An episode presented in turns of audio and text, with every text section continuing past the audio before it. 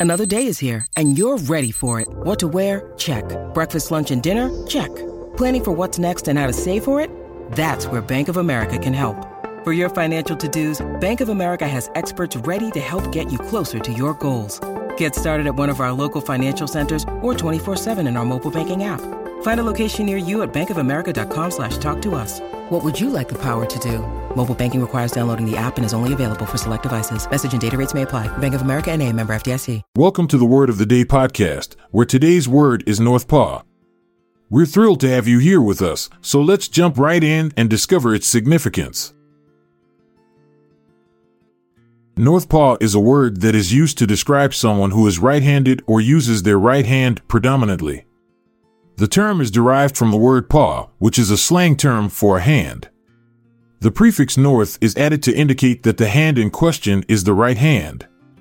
The term is often used in sports, particularly in boxing, where it is used to describe a fighter who favors their right hand. The origins of the term northpaw are unclear, but it is believed to have originated in the United States in the early 20th century. It was likely coined as a way to differentiate between left handed and right handed fighters in boxing. Over time, the term has become more widely used to describe anyone who is right handed. The antonym of northpaw is southpaw, which is used to describe someone who is left handed. The term southpaw is believed to have originated in baseball, where left handed pitchers were said to throw from the south side of the field. The term has since been adopted in other sports, including boxing. Synonyms for northpaw include right handed, dextral, and righty. These terms are all used to describe someone who uses their right hand predominantly. In contrast, synonyms for southpaw include left handed, sinistral, and lefty. In popular usage, the term northpaw is most commonly associated with boxing. It is used to describe a fighter who favors their right hand and is often used in pre fight analysis and commentary. However, the term can also be used more generally to describe anyone who is right handed.